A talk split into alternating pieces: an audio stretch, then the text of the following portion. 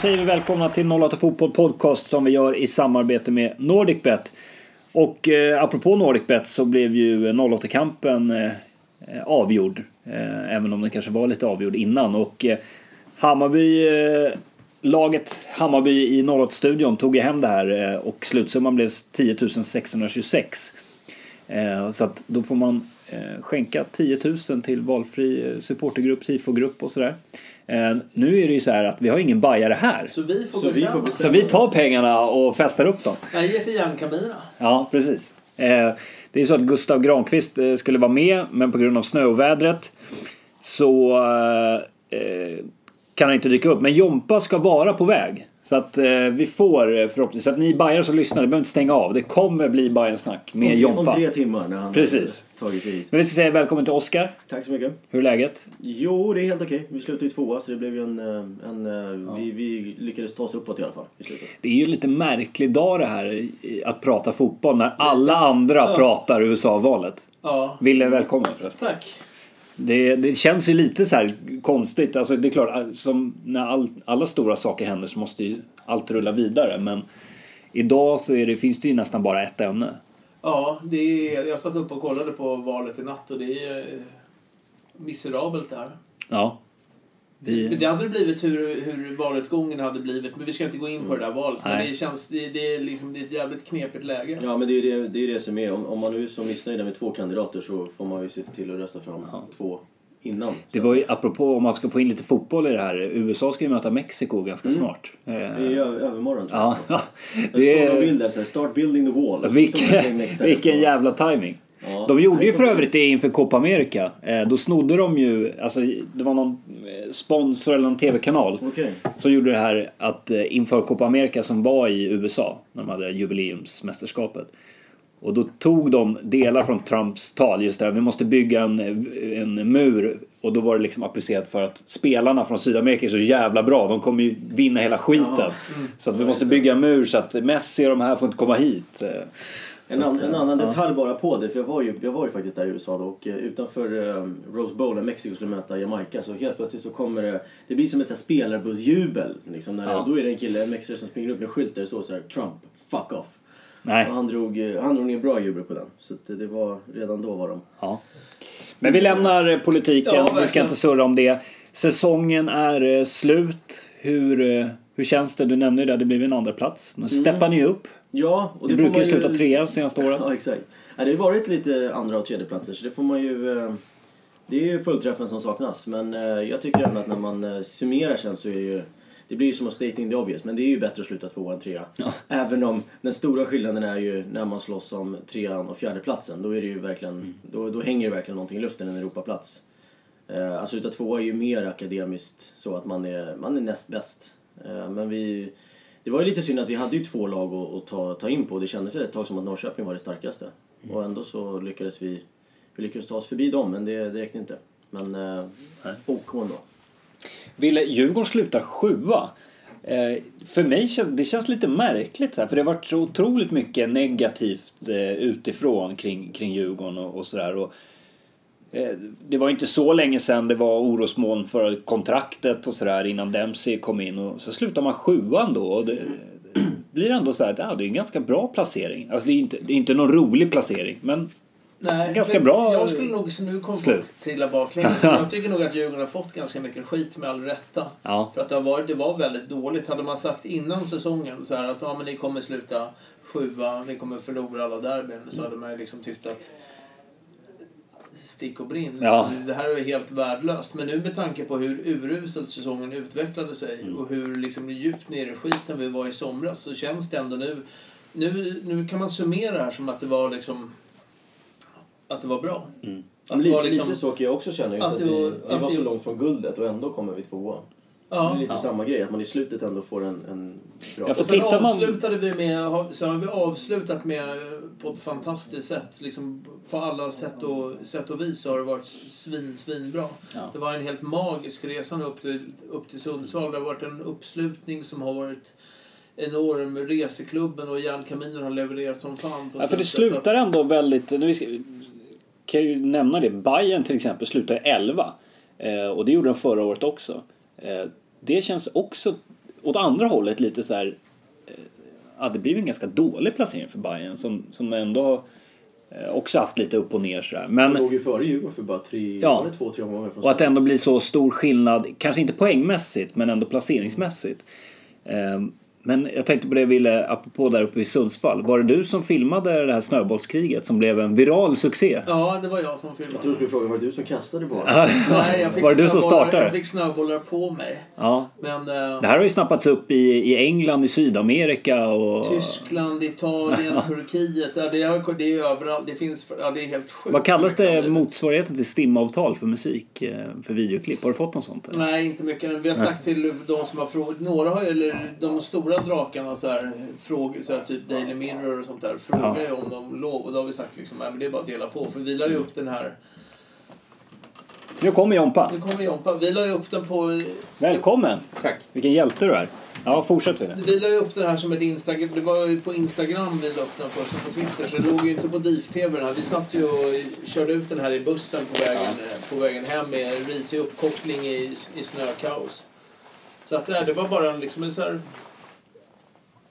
här kul har vi det. Ja. Men det har blivit en helt sjuk spridning på det. Ja. Men det var ju faktiskt vi skrattade mycket åt det. Spelarna tyckte det var jätteroligt. Supportarna, man ser ju det på bilderna också, på närbilder på folk, att alla, vi hade ju jättekul uppe i Sundsvall. Så det var ingen som gjorde som Barcelona mot Valencia när de fick den här vattenflaskan från publiken, att de agerade som att en handgranat hade träffat dem, att de liksom. Nej, och inte ens Sundsvalls målis, för han fick jävligt mycket snöbollar på sig när han skulle ställa sig i målet där i andra halvlek skulle börja. Han hade Djurgårdsklacken bakom sig, för det var ju hur mycket snö som helst på läktarna.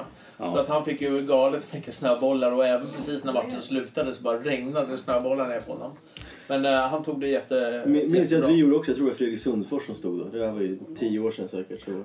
Men det var innan matchen, så fick de skicka dit någon lagkapten för AIK, och så fick säga att ni får lugna ner nu. Det hade ju kunnat bli en Pärongate 2. Ja, men det var ingen bra kramsnö, så att det var inga hårda snö. Men det ska man veta, att det var inga hårda snöbollar, och alla var inblandade och var med på det. Bra. Ska vi säga något kort om matcherna då? Vi är ändå inne på Djurgården. Djurgården vinner ju, tar ju 3 raka vinster, men 5-2 mot Sundsvall borta. Och Lunga är ju 2 mål. Ja, Tino gör mål. Som de har levererat, får man väl säga. Tino har ju kommit igång superbra på slutet. Nu har han blivit uttagen. Han reste iväg igår också, ska vara med Zimbabwe, kommit med i landslaget. Och Lunga har ju varit grym sedan han började göra mål. Han gjorde ju inga mål under Pelle. Sen ändå avslutat säsongen med att göra 12, stänka in 12 mål. Ja. Det är jävligt. Slutar väl 5:a, tror jag, nästan i skytteligan. Ja. Och det var lite synd att han var avstängd här också, en match på sista hemmamatchen. Just det. Ja, nej men... Men det var jättekul. Mark sa till spelarna när vi hade misslyckats, och sa det liksom, nu får ni skärpa er, att nu sätter vi upp målet här. Han slutade prata om en match i taget, utan han sa inför de 3 liksom, hade han ett jätteallvarligt snack med spelarna, och så sa han det, att nu måste vi sätta upp liksom... Nu paketerar vi ihop den här säsongen, resten, att nu ska vi avsluta det här värdet, så jag kommer kräva minst 7 poäng av er. Ja. Och det är minst 7. Så han sa nu inför sista matchen, men nu har vi tagit 6 av 9. Och liksom nu finns det ingen idé att sikta på 7, utan nu är det självklart att vi ska köra på full pott, så vi ska avsluta. Jag har haft mina frågetecken för Mark och sådär. Och vi pratade om det här i 08 senast också, men han slutar ju ändå med ett snitt på 2 poäng per match. Det gör ju att man ställer sig lite frågandes till att det inte blir någon förlängning. Sen är det klart, man vet ju inte hur förhandlingarna har gått till och sådär. Jag vet att Bosse har sagt att det är mycket som spelar in för en utlänning och sådär. Men samtidigt har det ju ryktats om att han ska tillbaka till Norge. Så att, lite konstigt att det inte blir någon fortsättning, kan man känna så här utifrån, när han har ett så bra poängsnitt. Ja, men det har väl inte varit någon hemlighet att Djurgården ville förlänga med honom. Nej. Så att där får vi se, Ville, tränarfrågan. Det har ju ryktats om, det ryktas om många, men senaste dagarna har ryktats om Özcan Melkemichel, AFC Uniteds tränare, och Roar Hansen, Åtvidaberg. Bara för några timmar sedan kom det uppgifter från Expressen att han förmodligen inte kommer förlänga än Vårt Vida Berg och så här. Östersunds tränare. Ja, precis, som tydligen ska ha sagt nej. Och eller klubben som nej. Ja, klubben. Inte, klubben som för grabben ska ta studenten. Ja, jag vet vad jag ställer mig frågan till vad de har för hållhake på honom där uppe. Men vad skulle du vilja se för typ av tränare? Högmo snackas det om också, och ifall han får sparken och så. Ja, jag vill se en tränare som är lite Mark Dempsey-typ eller Högmo-typ. Och för de som inte känner igen liksom, kan de så bra, så är det liksom människokännare som är, liksom, de är väldigt duktiga på att motivera och lyfta människor. Sen kanske jag skulle säga att Dempsey är snäppet vassare på fotboll. Det är flera snäpp vassare än vad Högmo var. För det var kanske inte Högmos styrka. Han var ju fantastisk med människor. Men kanske inte har liksom, det taktiska lika vass. Mark är bra på bägge de bitarna. Sen har vi haft tränare i Pelle som är liksom superduktig på det taktiska och kanske inte lika bra som de här på att lyfta människor. Så, men jag tror att lyfta människor-grejen är den viktigaste egenskapen och sen fotbollstränare. Sen får man ju kombinera det så att man har en assisterande tränare som har så att de kompletterar varandra bra. Men jag tror inte att det går att ha fler liksom taktiker ihop som är så här, om man ska säga så här, fotbollsnördar. Jag tror att glädje att få spelarna att driva och gå åt rätt håll och vara liksom jättevassa ledare är viktigare än det fotbollskunnandet. Och då hoppas jag att vi inte får någon tränare av de här som har varit med i Allsvenskan de senaste liksom 20 åren i det där ut. Det du beskriver av det, jag har inte stenkoll på Özcan Melkemichel som tränare så där, men det jag har hört med folk som känner till honom bra är lite åt det hållet. Att han är kanske inte den bästa taktiken, men han är väldigt bra på att få ihop gruppen och sådär, och en bra människokännare och sådär. Ja, för jag tror det i Allsvenskan så tror jag att man kommer väldigt långt på och få ut maximalt av spelande. Det är inte nödvändigtvis så att de bästa spelarna tillsammans blir det bästa laget. Jag tror att det är viktigare vad man får. Gruppdynamik tror jag är svårt att underskatta. Att få ut max av laget, så är väl kanske också lite snabb om Djurgården slutar 6-7, och det är väl ungefär det man kan med den truppen de har, sett i vad de andra lagen har, så kanske man ska kräva så mycket mer med den truppen idag. Så att, nej. Det hade ju varit spännande om man hade fått se Mark en hel säsong, vad han hade kunnat göra. Ja. Nej, vi har ju haft, med det snittet. Vi har ju haft en svintung säsong. Nu har vi fyllt på kassan extremt mycket med en del riktigt tunga försäljningar under säsongen. Men sen har vi haft de här två skadorna vi åkte på Kerim och Harris. Som har gjort att hade vi haft en skadefri trupp så hade vi varit väldigt, väldigt mycket vassare, och det känns ju som att vi kommer att ha jävligt kul nästa år. Ska vi bjuda in Jompa lite i snacket här? Tack. Från avbytarbänken. Ja, precis. Du, alltså, vilken hjälte du är som kommer in med så här kort varsel. Då bjuder jag in dig med en armbåge här med att prata Hammarby sista match mot Malmö. 3-0 i... Armbåge, jag tror du skulle säga Trump, men... Ja. Nej, vi har redan avklarat det. Vi har analyserat valet i 40 minuter. Ja. 3-0 blev det en ganska...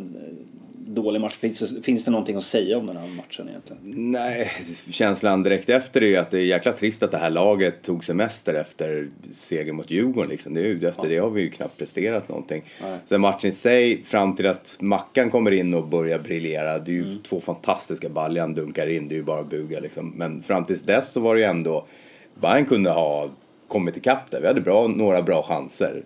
Så att 3-0 tycker inte jag speglar matchbilden så. Men det är en otroligt trist avslutning på serien. Och en 11:e plats. Ja. Jag var inne på det lite här i början.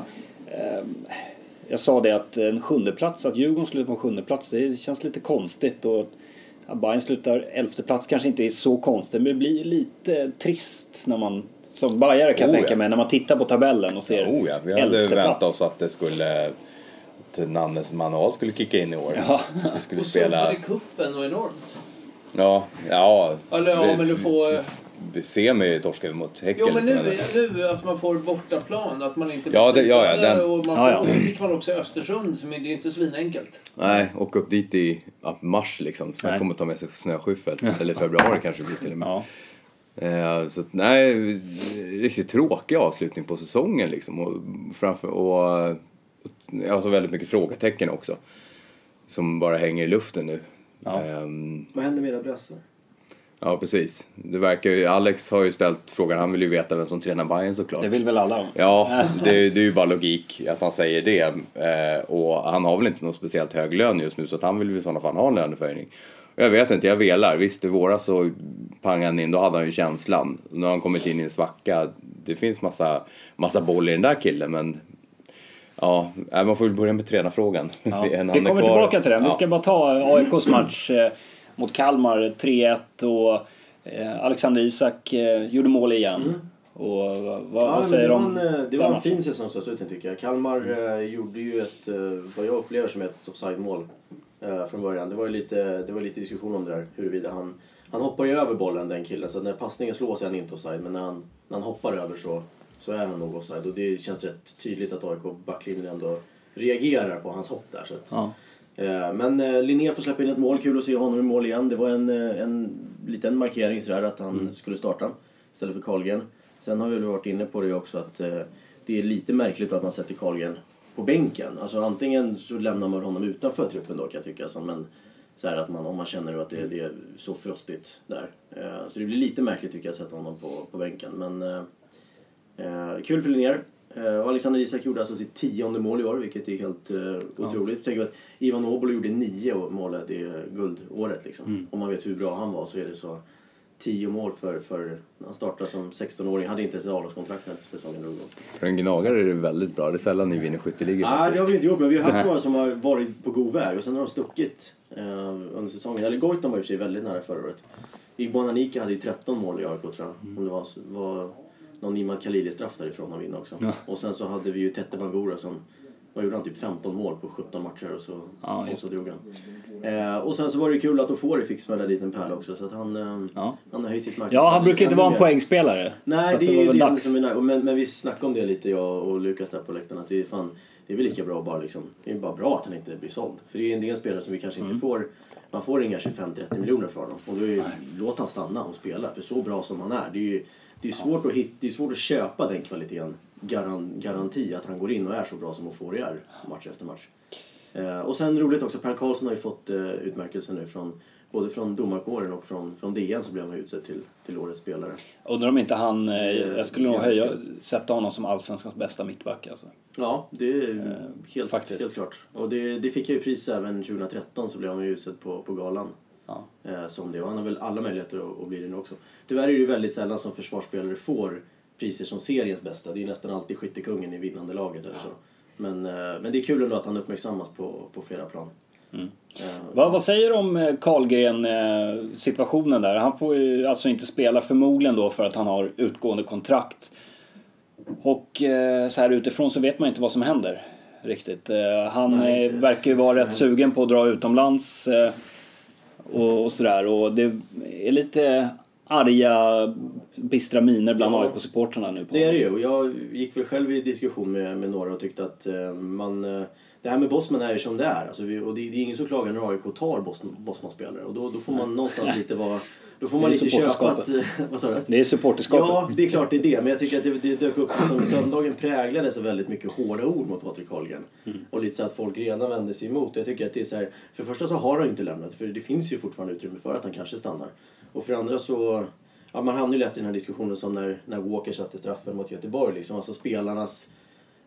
egna karriärer kontra då klubbkänsla och allt vad det är och det får man ju någonstans man får ju acceptera lite att läget är så och Karlgren sitter ju på han är med i landslaget, han har 14 nollor i år, det är ju helt sensationellt bra alltså 14 nollor på 28 matcher, det är alltså 50%, det är ruskigt bra stats så att han har ju alla möjligheter att skriva ett fantastiskt kontrakt förmodligen utomlands och det känner väl han att han kanske inte vill sumpa så att det är tråkigt om han försvinner, jättebra målvakt men som Andreas Alm sa, då spelar någon annan. Det snackas ju om Per Hansson. Jag kör ju Linnér, säger jag i så fall. Okay. Jag tycker det är... Ta in en dyr målvakt som man inte har sett på ett tag. Och så här. Jag tycker Linnér, det han har visat är tillräckligt spännande för att jag vill... Och det är en narkokille, han har gått från ungdomslag. Jag tycker absolut att vi ska köra på honom. Då kommer vi köra på Per Hansson förstås. De kommer inte låta, man kan inte chansa på liksom, en kille kommer liksom, han kommer få växa till sig. Fast jag vet inte om jag skulle säga att det är att chansa. För någonstans har ju Norling har ju ändå någonstans valt honom före Stamatopoulos i 2 tillfällen. Jo, från start i Allsvenskan. Det gör ju inte om du inte tycker att han är tillräckligt bra. Nej, men han hade inte konkurrerat ut Karlgren. Han konkurrerade inte ut Karlgren, och har man haft en målvakt som man har byggt sitt spel mycket på defensiven, och man har en målvakt som har hållit nollan 14 gånger, så måste man ta in någon som tror jag är rutinerad för att klara av det, för att tro att spelet, att jag tror att det är en för stor chansning. Ja, jag är inte säker. Jag tycker att han har visat, och så som han känns i gruppen, och även då som Norling har pratat om honom, så tror jag att det känns att så tycker jag det känns som att han är det alternativet. Sen är det klart, dyker upp en skitbra målvakt, kanske Per Hansson eller någon annan, som det finns en möjlighet, och då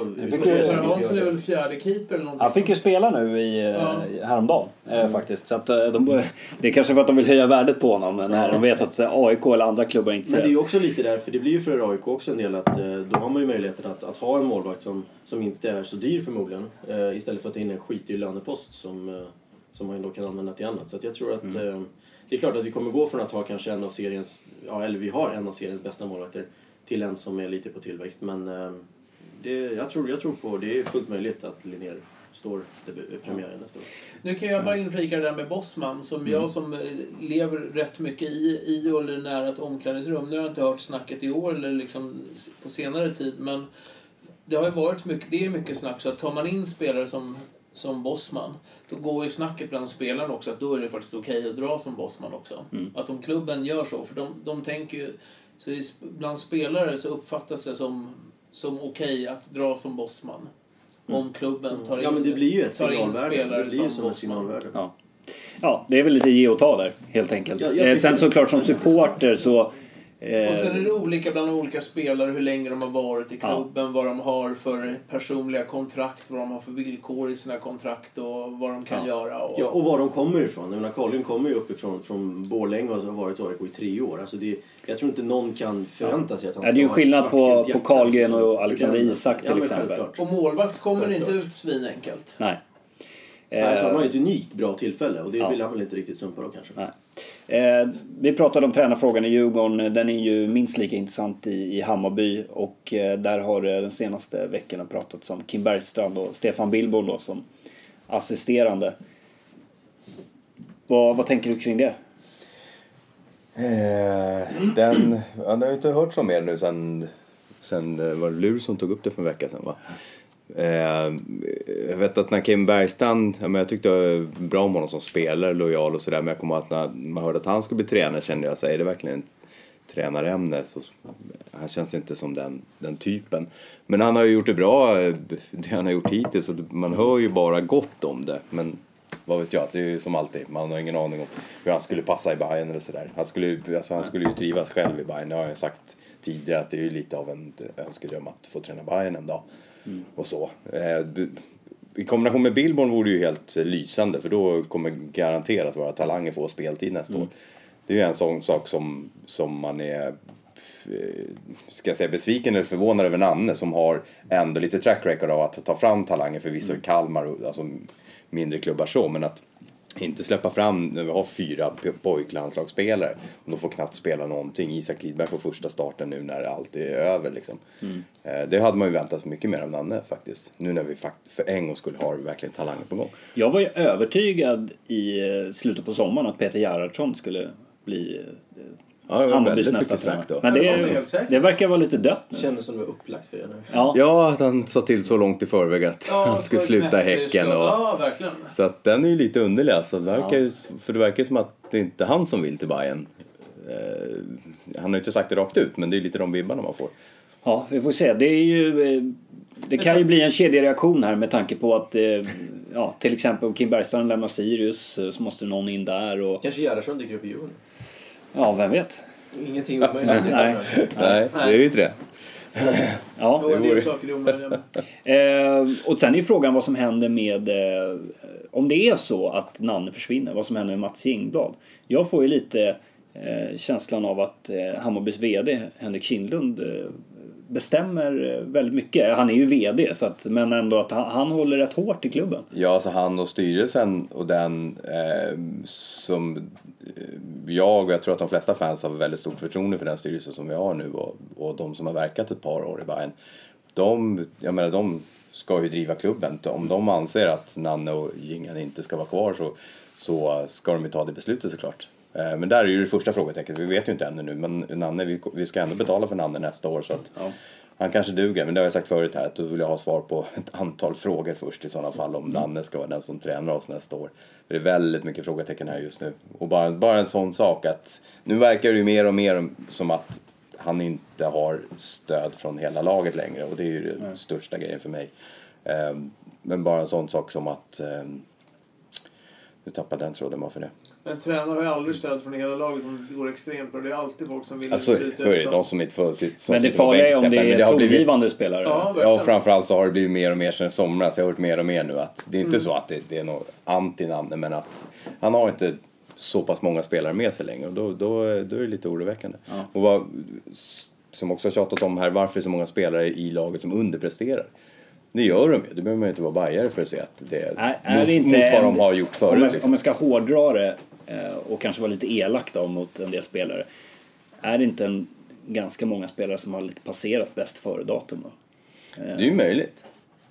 Det kan ju vara därför. Ja. Då kanske inte ens en annans fel. Nej. Men det är ju sådana frågetecken som man har nu liksom, att det är en annan rätt person och det är en jättebra tränare på väldigt många sätt. Man har ju att Bayerns monsterfys någonstans det är utan att raljera nu, men man tror liksom, för det är så jävla mycket snack om det att det någonstans ska ge liksom, men lite som Djurgården, det känns som att Bayern har försökt förändra någonting som Djurgården gjorde i början på 2000-talet när de körde sin hårda styrketräning och vi bara malde ner motståndet i alla matcher, sen om det var psykologiskt eller inte en annan femman, men så trodde man att det skulle komma någon sån här liksom Bayern-effekt att deras spelare var liksom... absolut, det trodde jag med. Det syntes ju för sista året i Superettan, då sprang vi ifrån alla på slutet, men i Allsvenskan har ju inte sett någon sån. Vi är inte starkare på något sätt än något annat lag. Nej. Kondition eller fys. Ja, då satt man ändå och körde liksom till Västerås på försäsongen var det i år. Ja, men det var ju, precis. Där fanns ju bästa möjliga förutsättningar. Det är något jättebra gym där som Karlgren har. Det låter ju helt sjukt. Ja, men det... Körde till Västerås för att gymma. Ja, men det är ju något specialgym där som Helgen har någon kontakt med, så att det är ju bara, det är 45 minuter bort. Ja, men det var det man trodde då, att det skulle komma något så här. Ja, definitivt. Det håller jag med om. Det har inte alls... det märks ingen skillnad mot direkt något annat lag liksom i serien. Så. När det gäller spelare så... gick Expressen ut med här att Stefan Battan går mot förlängt kontrakt. 1+1. Och ser ut som att han får fortsätta. Han verkar ju vara ganska omtyckt både bland fansen och i klubben. Ja, det är ju det är ju alltid så. Sånt där krigarhjärta och sånt som alltid han skulle ju aldrig vika ner sig någonstans. Då har man liksom sympatierna med sig. Sen är de flesta stål och säger att det där är ju inte en kille som kommer ta oss upp till över halvan av tabellen. Nej. Men...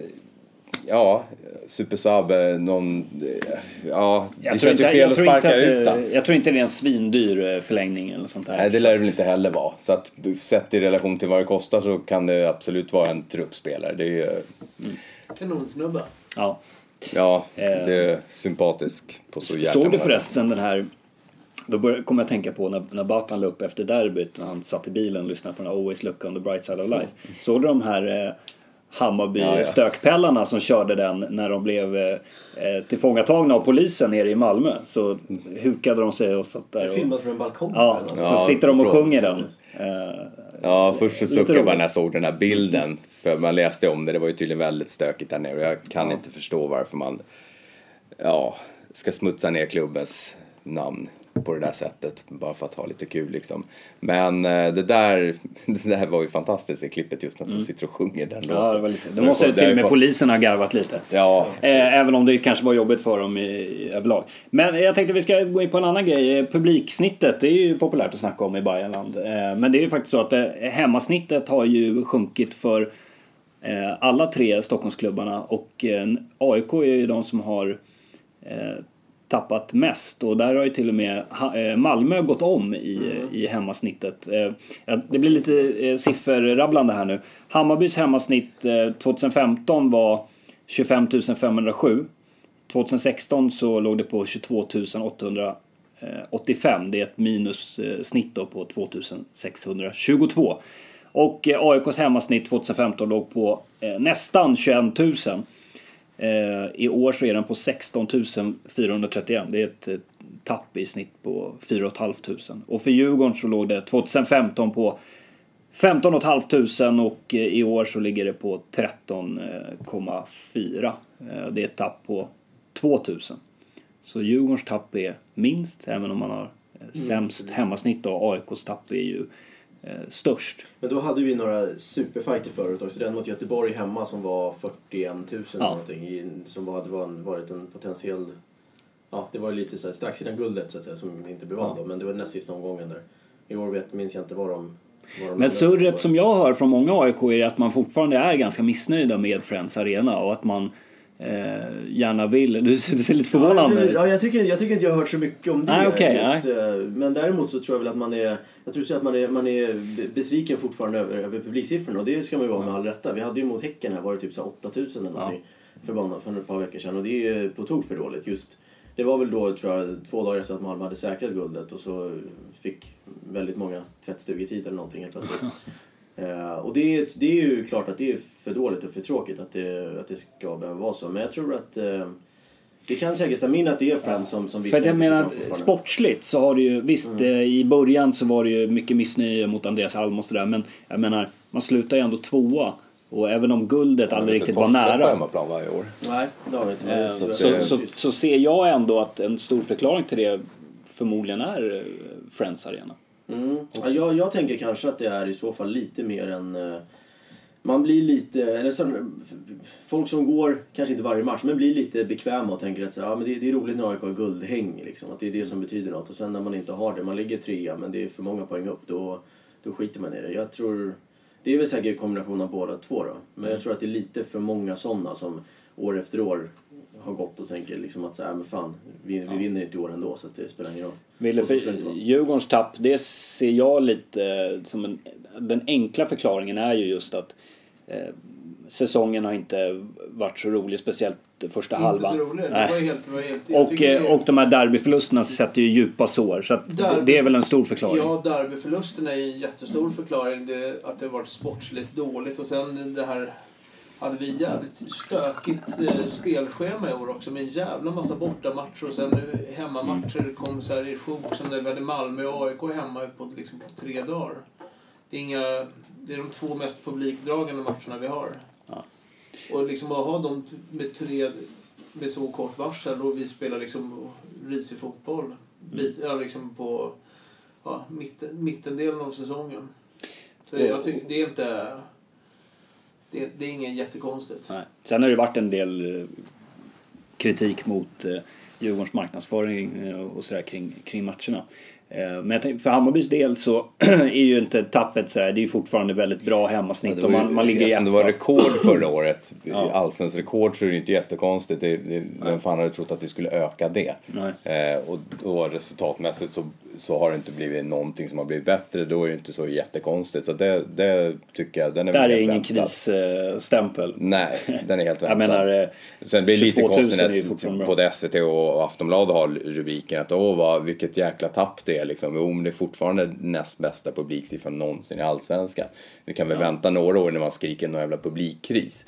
AIKs tapp är ju, den går ju prata en del om, för det är ju intressant att det är så pass stort. Det är ganska stort tapp för ett lag som liksom är med en guldstrid. Men tappet är ju inte så stort jämfört med vad de har haft i publik.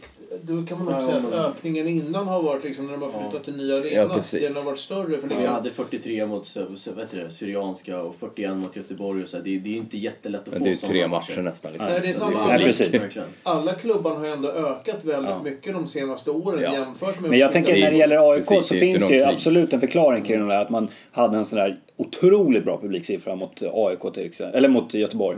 Men det är ändå, alltså jag menar att man har ett hemmasnitt som ligger på 16 000 när man är ett topplag, och på en arena som tar 50 000, så tänker jag ändå så här, om man bara ser på det hemmasnittet, så tänker jag att det borde ju det borde ju ligga runt 20 kanske plus någonstans. Nej, men helt klart, så att det får, de jobbar väl säkert på att ta fram det också. Varför? Sen det som är mer upprörande i sådana fall om vi ska diskutera publiksiffror, det är ju när sådana lag som Elfsborg börjar. Det är min veckans bondjävel. Ja. Vi kan ta den nu. Det är ju katastrof. De kör ju hockeystyle. De presenterar sålda biljetter. Ja, så har de sina 6000 sålda sponsorer och VIP-kort och det är 1500 på plats. Ja, det är inte okej. Okay, det är alltså uttagningssystem. Ja. Alltså, det är jättemärkligt. Jag tror att de hade en regel att man gjorde i fotbollen så gör man så här och i hockeyn gör man... Men det är samma sak. Det är också det måste jag bara säga, för det kan man alltid klaga på. Det är helt sjukt att hockeyn kan hålla på så där och att alla media sväljer det med hull och hår och säger att publiksiffran på hockeyn var... Nej, det var ingen de har inte redovisat någon publiksiffra. De har redovisat hur många biljetter de hade plockat ur sitt bokningssystem då. Ja, det är urmärkligt. Hockey för mig är plastamerikansk sport, så att det är inte så konstigt kan jag tycka. Men däremot det här att Elfsborg gör en sån här grej. Jag fick det gör de säkert. Jag skrev lite om det var någon som skickade en länk på det. Tydligen så 2009 så kom man in och SEF överens om att, eller man sa i alla fall att vi ska göra så här nu. Men det skrevs aldrig ner, så därför har då Elfsborg säger nu att de har ju missat det där. De har ju inte hört att klubben har kommit överens om. Så det är inget som är nedskrivet. Ja, jag tycker bara att det är liksom det helt orimligt oavsett sport, så tycker jag att publiksiffrorna är ju de som är där och inga annat. Ja. Resten är ju bara bluff. Man lurar sig själv i så fall också. Ja, men precis. Att allt är skitbra, så ser man. Nej, det kan vara intressant ur liksom ett ekonomiskt perspektiv, för ibland när man pratar om så här så folk säger så här, men publiksnittet måste vara si och så. Nej, men publiksnittet är ju inte så jävla intressant för en klubb. Det kanske är intressant för supportrar. Man ser liksom någon så här attraktionskraft. Men publiksnittet är ju inte speciellt intressant för en klubb. Utan där är ju intressant hur mycket pengar drar man på. Precis. Där är ju, får man uppdraget så här, ni ska dra in 25 miljoner på biljettförsäljning i år, eller 35 miljoner. Då är det ju det utfallet som är intressant. Inte hur många som har varit där. Även om så det är för klubben, Om man har sålt 6000 fullprisbiljetter är det jättebra. Då kan klubben ju inte bry sig om det bara dyker upp 1500. Ja, det här precis. Men samtidigt så är det hänger ihop det där. För dyker det bara upp 1500, då kommer det inte vara så bra drag. Och då kommer inte folk vilja köpa till nästa match. Så att allting liksom på något sätt hänger ihop. Men det viktiga är ändå på något sätt att man får klubben att snurra runt. Ja, nej, så är det ju. Och köper man bättre spelare kommer mer publik och... Ja. Men du har helt rätt i det du sa. Vi pratade om det sportsliga liksom, att vi har varit risiga på Djurgården på marknadsföra matcher i år. Det är inga konstigheter med det. Nej, och där såg man ju att det blev lite förändring också när många supportrar hörde av sig, att det blev lite bättre sen. Ja, både också där. Det var nog liksom, det var nog många. Men sen så tror jag att man ska ha ganska bra koll på liksom att allting funkar inte så lätt som man tror. Nej. Det är inte bara liksom att punga ut liksom gratisbiljetter och skriva köp på Twitter. Så. Men det är klart att det finns, och det är inte sådana lätta lösningar man ska jobba heller, men det ska jobbas mycket, mycket bättre från Djurgården på det. Fan, det är ingen Bagdad Bob-villa här idag. Men det är inget konstigt att vi har varit dåliga på det där. Nej. Ja, men jag tänker också det sportsliga har varit lite hård idag. Det hände någonting efter derbyt. Nej, men liksom hård. Då torskar man fem derby på ett år. Ja. Då är det klart att det finns inget, man kan inte gå och säga att det har varit liksom okej på något sätt. Vi var liksom, vi låg skitrisigt till i somras. Ja. Så att när det går dåligt så måste man kunna säga det. Sen säger inte jag, sen är det en annan sak att säga att det var dåligt än det här liksom hela tiden jakten på syndabockar. Man ska säga vems fel det är och att den där personen ska få sparken. För det har man liksom, där tror jag att det är svårt att, det är svårt från utsidan att hitta anledningarna. Det kan nog vara svårt från insidan också i och för sig. Jag tänkte att vi skulle avrunda, men nästa vecka så börjar ju kvalet Helsingborg-Halmstad. Hoppas ni på något lag där, eller? Vad är det lite skitsamma? Ja, vi torskar ju alltid i Helsingborg, så det vore skönt att bli av med den matchen, tror jag. Men sen skulle vi har alltid så här augusti-matcher borta i Halmstad som är det trevliga på den sensommararena. Så att, av den anledningen så skulle jag väl säga det. Men egentligen så två ganska likvärdiga lag för min del. Men, ser man på Helsingborgs nya arenabygge så är det klart att den arenan passar ju bättre in i allsvenskan. Det är klart att det är att det blir bättre med ju större rival än Halmstad. Ja, det är det. Men alltså Helsingborg har byggt upp så mycket agg mot under ett par år här nu. Nu igen fick de ju pengar av kommunen som de inte skulle ha fått. 8 miljoner som kommunen har öronmärkt för framtida behov, som de säger. Ja, men fast vi tycker det är så bra att vi har en elitklubb i landet, så det är bäst att de får de här pengarna nu. Den här ekonomiska dopingen som de håller på med där nere, det äcklar mig så det finns inte. Så att de kan gärna åka ner ett varv. Då är det tydligt vilka Jompa hoppas de kommer komma tillbaka och få en ny storhetsperiod sen. Men nu kan de åka ner och sitta. Det blir intressant för Henkes renommé ändå. Han var ju så här, nämndes väl säkert i alla fall som till överlandslaget. Ja, absolut. Och nu kanske han åker ur då med ett lag som absolut inte oss. Men jag hade hellre tagit Halmstad än båda lagen som gick upp, Sirius och AFC. En del hyllar ju tycker att det är jätteskönt med korta bortaresor och sådär. Men jag tycker det är bra med de här längre resorna. Alltså. Även om inte lika många kan åka så bygger det supporterkulturen. Alla tågresor, bussresor. Det är jävligt utvecklande och kul. Känslan är ju att AFC kommer få lite hett om öronen när de kommer upp till när de kommer till Stockholm. Med deras resa sådär. Men ja, det blir menar du att de har supportrar nu eller då? Nej, jag menar bara supportrar. Nej, jag menar gör de för att pussar de folk från. Jag tänker mer att så här, när laget kommer hit och så med det laget alltså. Ja, och klubben. Inte supportrarna. Nej, nej. Men kul för Sirius då. Det är ju många som gladdes åt dem. Ja, verkligen. Ja, men det är så här lite de är lite så här genomtrevliga så här. Det är liksom sån här liksom, men det är ju inte så många som bryr sig om det liksom, utan men de är ju någon så här med i de gamla liksom allsvenska profiler, att de är på något sätt så här. Jag vet inte, med i fotbollsfamiljen på något sätt. Ja, de är inte heller något så här supporterlag. Men så minns jag när Åtvid gick upp. Men när det var för 7-8 år sedan då var det så gamla härliga Åtvid upp. Jag hade knappt hört talas om dem. Nej, men det var ju innan din tid. De var Fredström och hela. Men det hade inte jag någon aning om. Men de var ju tydligen så här, som du säger, med i den allsvenska fotbollsfamiljen. Små hoppas som behåller sin spik i Sirius, för han är ju helt fantastisk. Han är uttalande som ingen annan har alltså. Ja, men Sirius, det är ju jättetrevligt att de kommer upp på det sättet. Men ändå så tycker jag att det är lite trist att inte Halmstad och de där. Ja. Det blir ju såklart väldigt mycket silly season framöver i 08 fotboll. Nästa vecka är vi tillbaka i studion igen. Jag har ju varit i kontakt med Hammarby och Petter Andersson. Jag måste rycka tag i dem igen här och se vad som händer. Men vi kör på onsdag igen klockan 12. Tack hörni för idag. Tack själv. Jättekul att se er och...